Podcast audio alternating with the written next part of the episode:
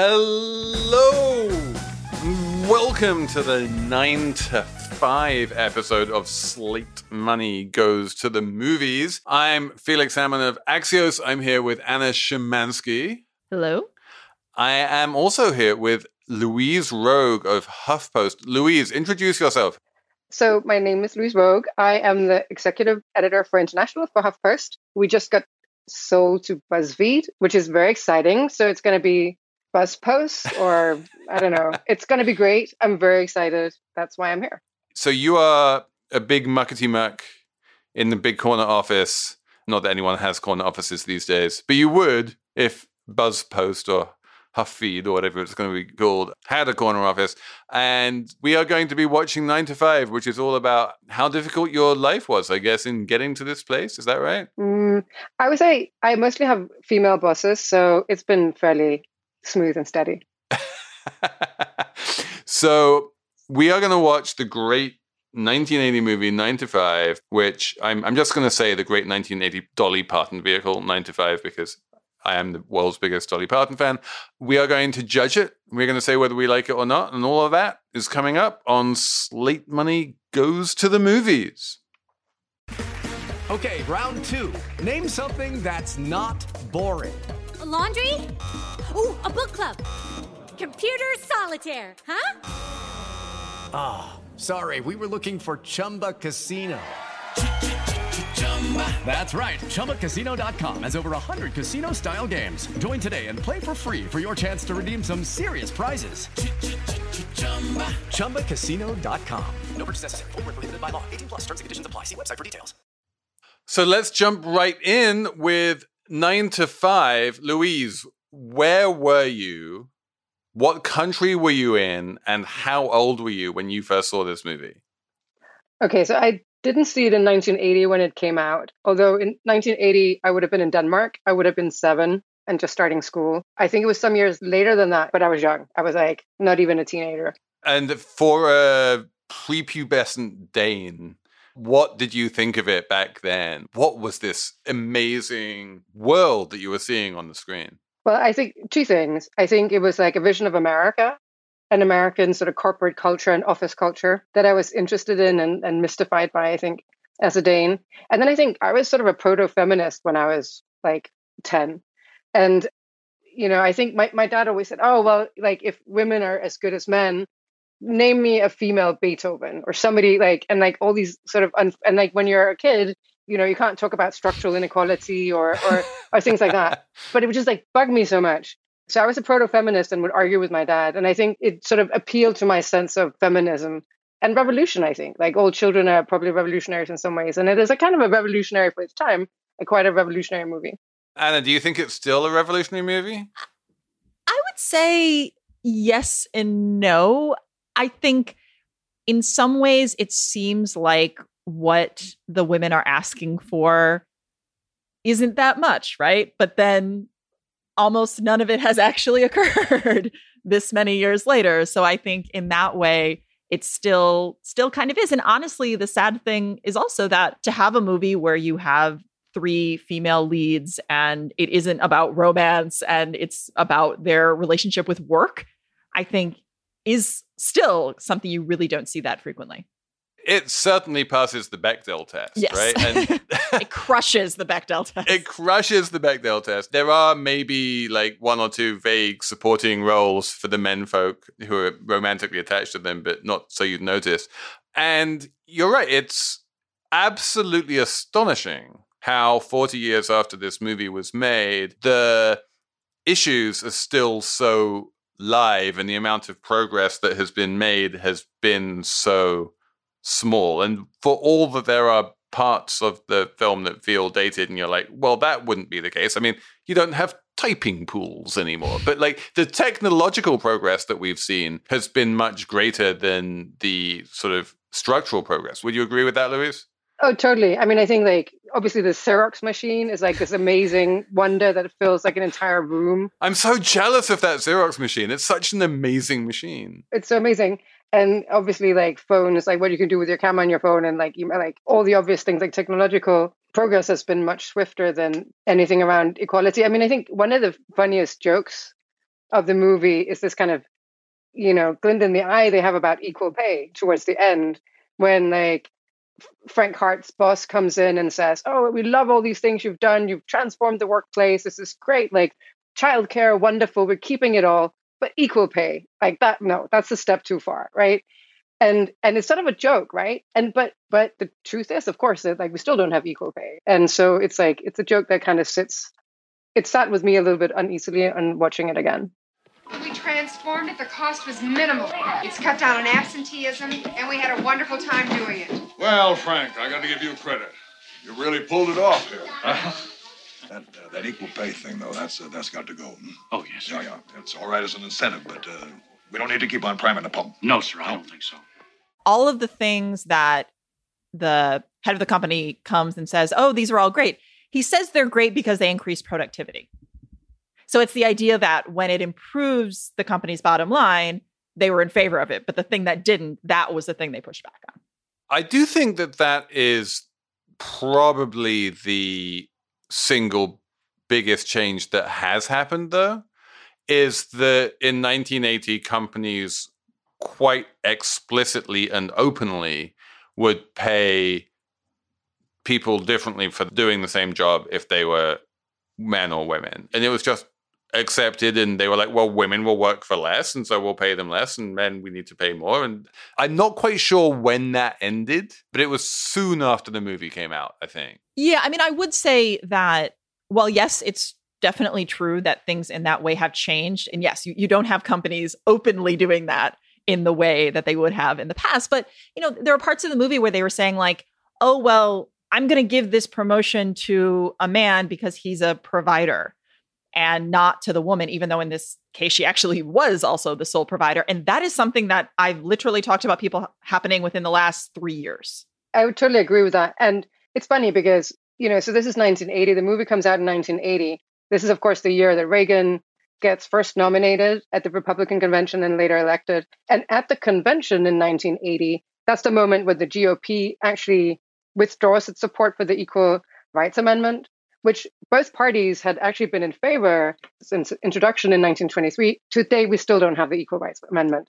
So it's just like there's sort of through lines to today. I totally agree. Like I hear of like that kind of discrimination, maybe not daily, and maybe it's not as blatant, but you hear about it quite regularly. I think a lot about in my own career about not being the path of least resistance because I think it's also still these ideas about women will like be less likely to i mean and this is the idea of course that they, they will be less likely to kind of object or cause a fuss or anything like that if mm-hmm. they don't get paid properly. And and so whenever i am in salary negotiations i always make sure to make a fuss and not be the path of least resistance because i think that does happen.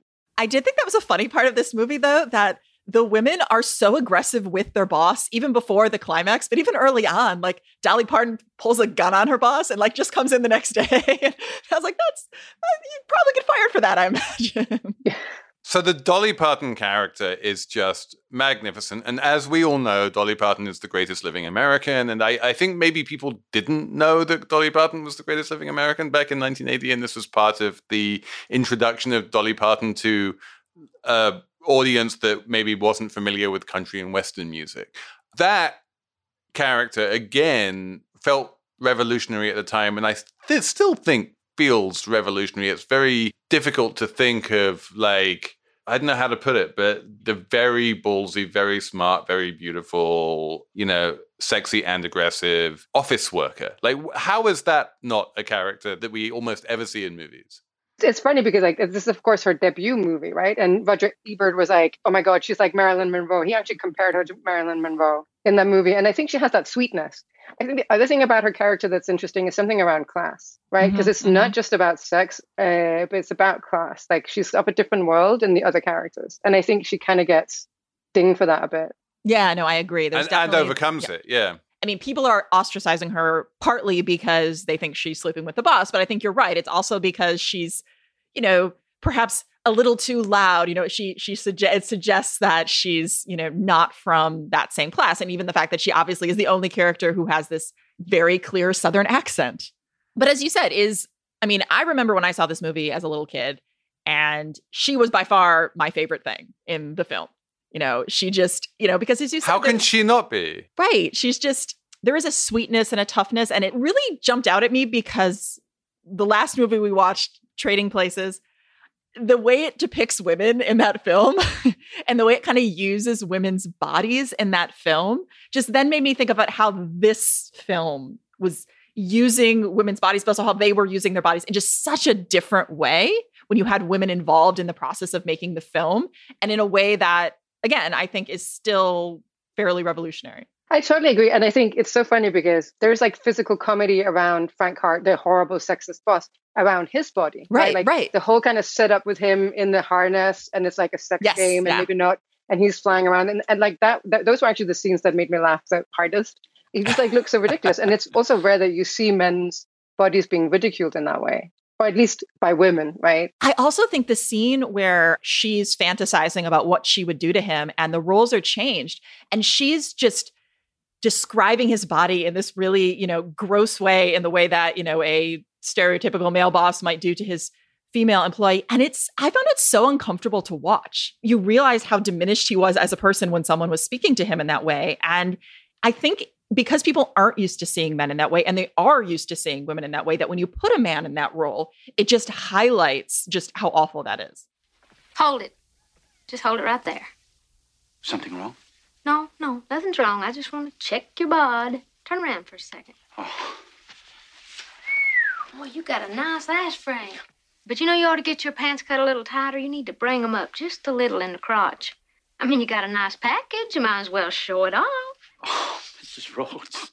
It's funny because I, I went back and I looked at the 1980 uh, the review, contemporaneous re- review in the New York Times by a guy who shall remain unnamed, and he called it militant.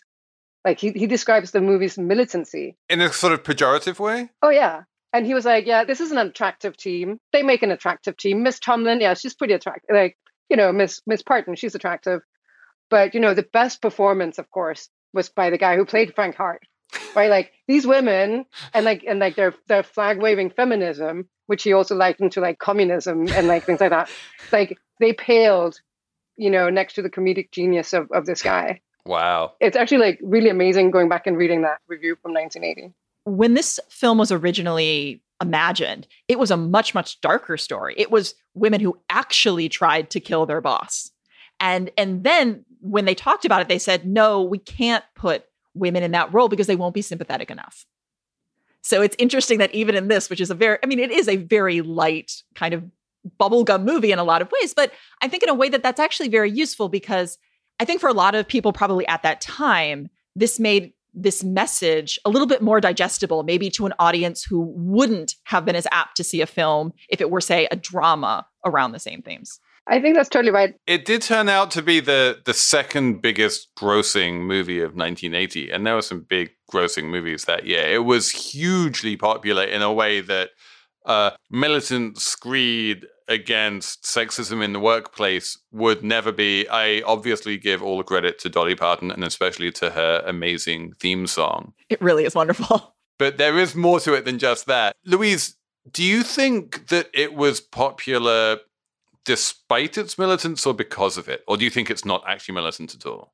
I don't think I would describe it as militant at all. I think, you know, going back to what Anna was saying about choosing to to kind of put the movie forward in this way, I mean, that was a very deliberate choice by Jane Fonda, actually. Mhm. Like, it was her idea to do the movie, and they chose to make it like give it a lighter comedic touch rather than make it more of a screed or like make it serious because they wanted that broad popular appeal, which, you know, obviously they succeeded given it did really bank at the box office.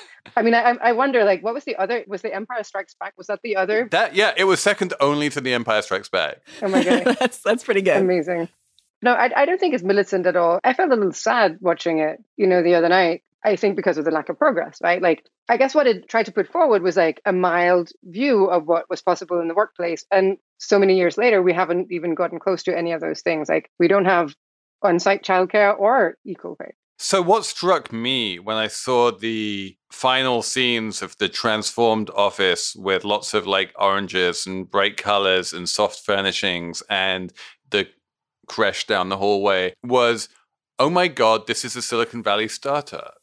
Like, this was the weird vision that has been the kind of you can more or less just like live in this place and feel at home and be yourself and bring your full self to work. And the semiotics of dot com offices with their foosball tables and whatnot, you know, I feel like on some level they owe something to nine to five. One of the things I thought was really interesting about the movie, and this kind of feeds into that, is how obviously from the title of the movie, time is so important in the film and people having control over their own time.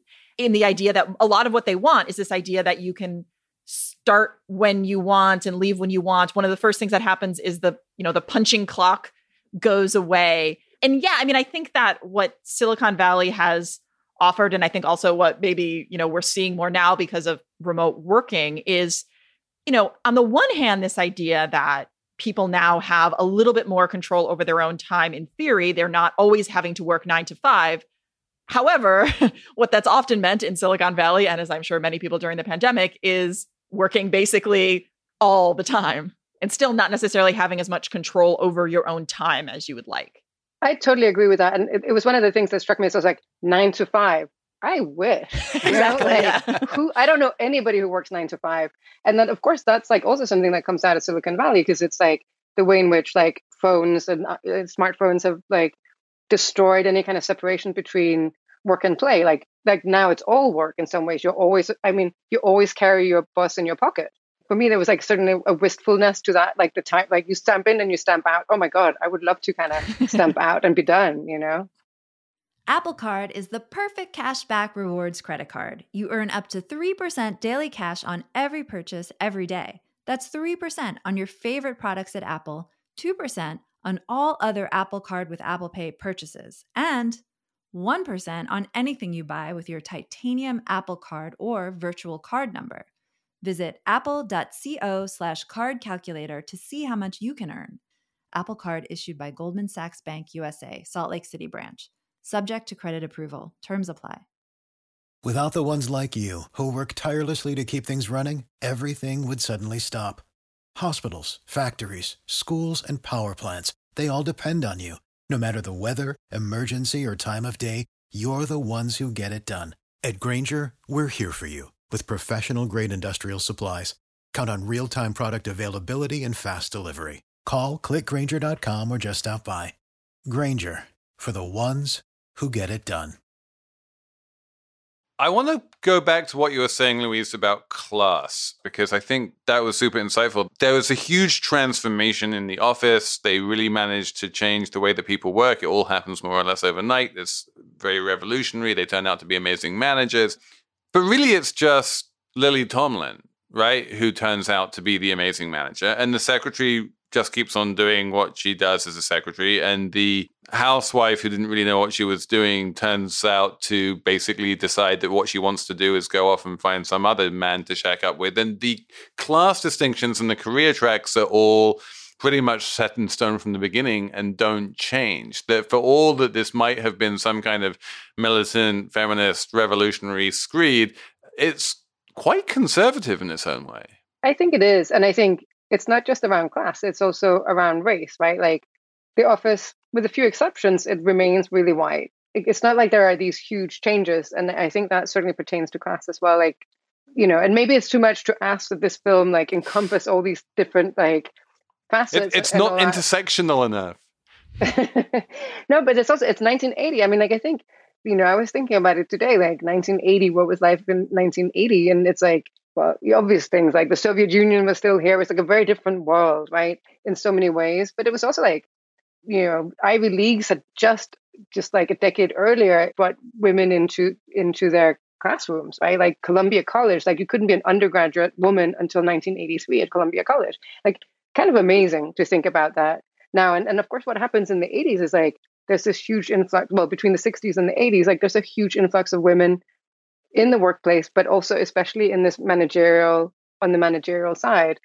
And you're right that 1980 was early on in the feminist revolution, although it was kind of also near the peak. I think one of the things that you learn from, say, watching the Miss America TV show is that there was a huge and powerful and important and mainstream and bipartisan feminist movement, first wave feminism in the late 70s, which made huge strides and then really kind of unraveled after this movie came out.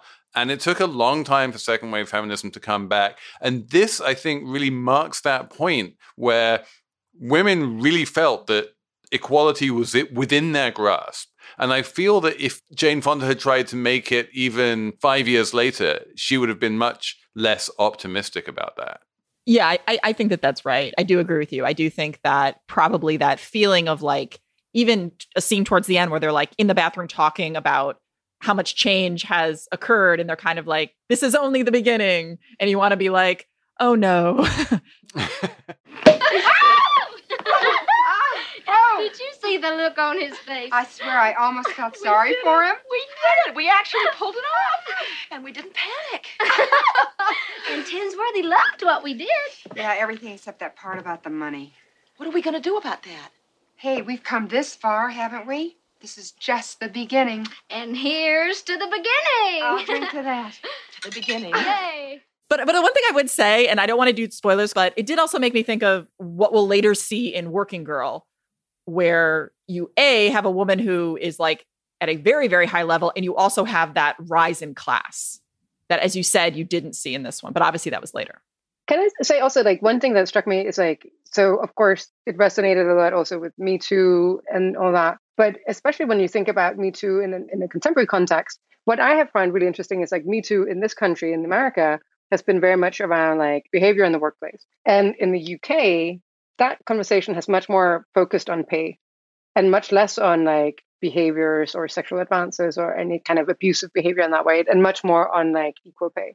And i think that's super interesting and i kind of want to turn it around and ask felix given your background and your dual nationality what do you think that accounts for? The difference between the US and the UK? in the conversation around me too and, and what it means to have an equitable workplace. I come from a family, and we we touched on this in the episode with my cousin Thomas Harding about the Salmon family, which really did like make huge great strides in terms of employing women. And one of the reasons why we were so successful is because we were very good at employing women including it should be noted Margaret Thatcher at one point. But we also very explicitly paid them 70% of what we paid men. And that was just you know, it was our comparative advantage. We get all of the quality for 70% of the cost. Boom, great. What's not to love? so I, I totally understand that the pay thing is a very live issue in the UK. And I also understand, as someone who grew up in the UK, that women, you know, they can be extremely sexually assertive and aggressive. And I'm not saying there's no sexual harassment there certainly is. But I'm not surprised that many of them, especially the ones in positions of power in the media and in office situations, will be like, what I care about is getting paid. And if some guy tries it on with me, he'll regret it. And in terms of priorities, they're like, I have enough sort of sexual confidence to be able to tell people to fuck off if I want to it's the pub culture, you know, it's the drinking culture. It's the, I'm not going to say it's a more sexually equal culture, but I do think that gender roles are a little bit more, maybe a little bit more old fashioned or like well defined in the US. I kind of also wonder if it's like misbehavior at the office is there's a greater tolerance for that. And out of the office, exactly. Like Yeah. the whole institution of the entire office basically just pouring out of the office at six o'clock and going straight into the pub and everyone getting shit faced and then leaving at 10 or 11 o'clock and like sleeping with each other is so ingrained in UK workforces that it becomes really hard to say, well, that was inappropriate because literally everyone does something inappropriate literally every day. It's like Jeffrey Toobin would have gotten like a slap on the back and like, you know. Yeah, I think it would have been hard to make this movie in the UK. And I don't think the UK had the same kind of like first wave feminism that the US did. I think we kind of piggybacked a lot on the Americans and imported their books. I think it's second wave. I think the first Is wave was like the second wave? suffragettes, and then I think the second wave was like the 70s, and then the I can't wave count. Was I, I could be wrong about I'm that. very bad at counting. I apologize to any second wave feminists for calling you first wave fe- feminists and like implying that you might have been alive in 1920 when women got the vote. Hello, I'm Imi Harper. On the Slow Newscast from Tortoise, I tell the story of how a Hong Kong billionaire was silenced. I got bombs thrown into my house. I got people came here, ransacked my computer. And I, I got people threatening me. I got this and that, but I'm safe. And what it reveals about the freedoms Hong Kong no longer enjoys. Listen to Hong Kong's rebel billionaire on the Slow Newscast, wherever you get your podcasts.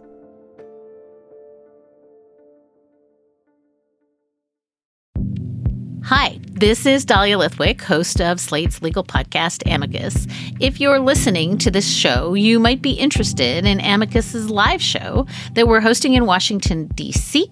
on Tuesday, May the 14th.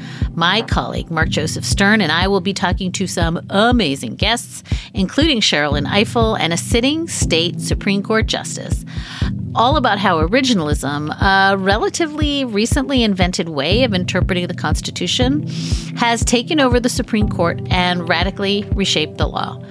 It's been doctrinal rocket fuel for the conservative legal movement and facilitated the rolling back of abortion rights, the expansion of gun rights, and the obliteration of the separation of church and state. And as another wildly consequential Supreme Court term careers to its end, the court's originalists are on a tear. But there's something you can do about it, and we hope you'll join us in DC on May 14th to explore the possible pathways out of the current situation. Go to slate.com slash amicus live for tickets.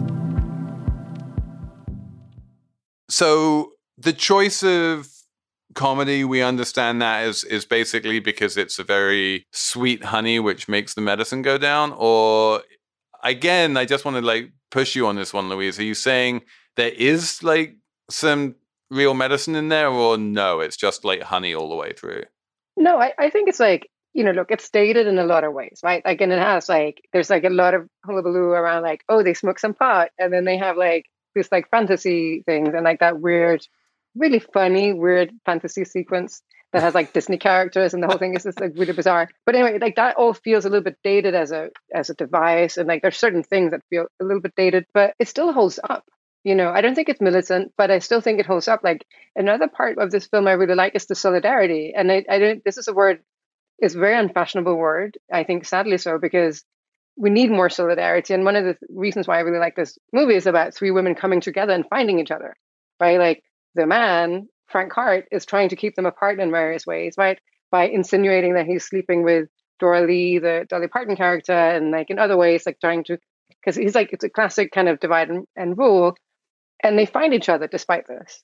And then they have this great solidarity and they conquer together. Like they couldn't have done it by themselves and they do it together in like weird and funny and fanciful ways. Yeah. And I think that, especially in the terms of the history of American film, because I feel like a lot of American film, when you had a number of women, there was often cattiness between the women. And I do think this film, yeah, it's just a wonderful example of this, you know, going back to that idea of the crushing the Bechdel test, where they like each other, they're in it together, you know, they're not attacking each other.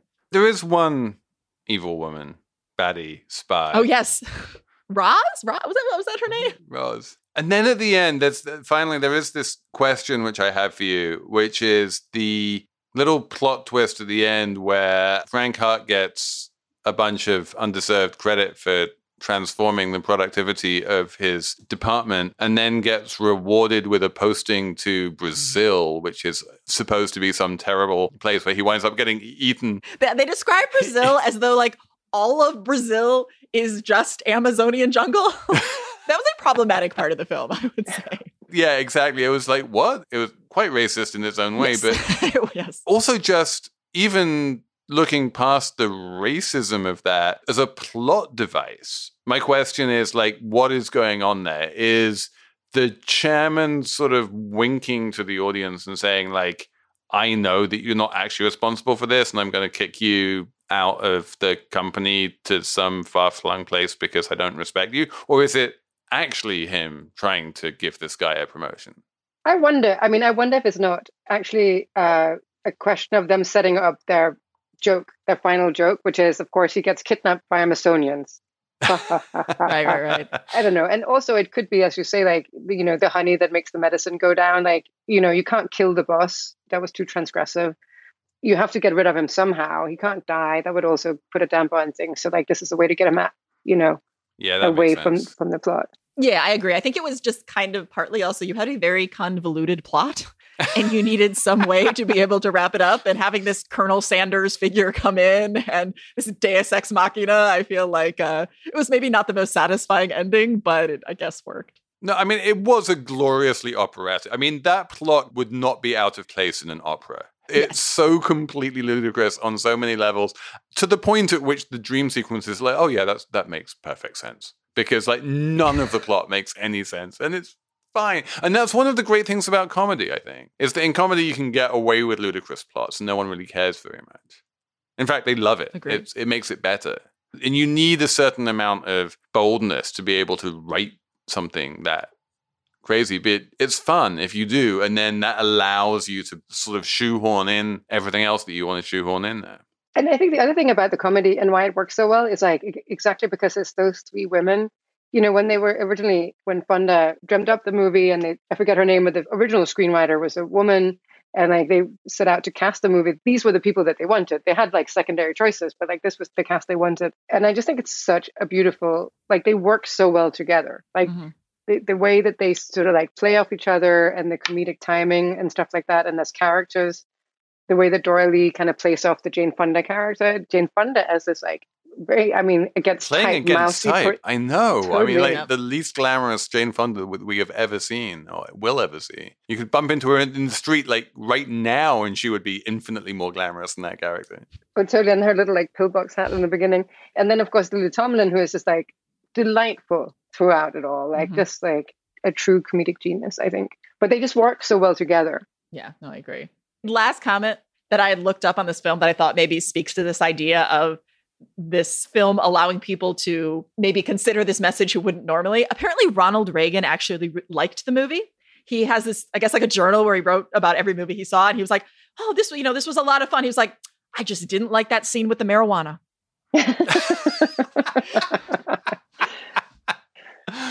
Yeah, I, I mean, I do think it was bold. You know, it's not a stoner movie.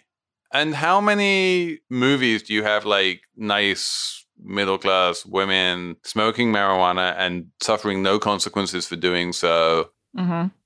that aren't, you know, Cheech and Chong? It is kind of, it's still transgressive a little bit, even now. But I also think it's like it goes back to what you were saying earlier about this moment in history, and, and you made the point vis-a-vis feminism. But I also think it's like culturally, it's a moment where we're about to go into like a really regressive period, right? Like Reagan is about to come into power. There's going to be the war on drugs. Mm-hmm. Culturally, we're going to take so many steps back, in my view, in the ensuing years. It's like 1980 is like that last hurrah before things kind of go really dark again. Yeah, I'm sure the movie saw itself as like on the vanguard of some great teleological progress towards equality. And I'm sure that none of the filmmakers would have foreseen the Reagan Revolution, the sort of anti feminism of Thatcher, and the retrograde societal moves that, I mean, dear God, this is 2020. We can see them just by looking out the window. On which note, Very happy way to end the. well, um, yeah, that's a perfect place to end it. Like, you know, here we are, 40 years later, no progress. Yay. Louise Roug, thank you for um, coming on this show. And would you recommend this movie? Do you think people should go out and see it? Oh, totally. Totally. Watch it with your boss, with your colleagues. like, watch it at, at a Zoom party or however you do it. But, like, yeah, definitely. Anna? Yeah, agree. It's so much fun. Uh, I'm like, I think as a movie, I was slow to come around to it. The first hour or so was so kind of formulaic and dumb. I was like, come on, this is stupid. But like, you can't not love it, especially not with Dolly Parton. And it charmed even me. So, yes, I think we're going to get three out of three recommendations for nine to five. Thank you for listening to Slate Money Goes to the Movies. We will be back next week with the one and only Wall Street. Josh Brown will be with us from Ritholtz Capital Management.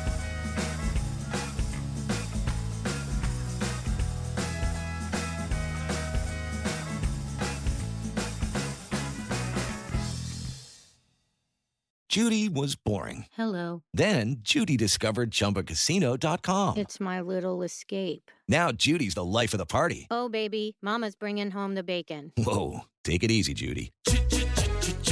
The Chumba life is for everybody. So go to ChumbaCasino.com and play over 100 casino style games. Join today and play for free for your chance to redeem some serious prizes.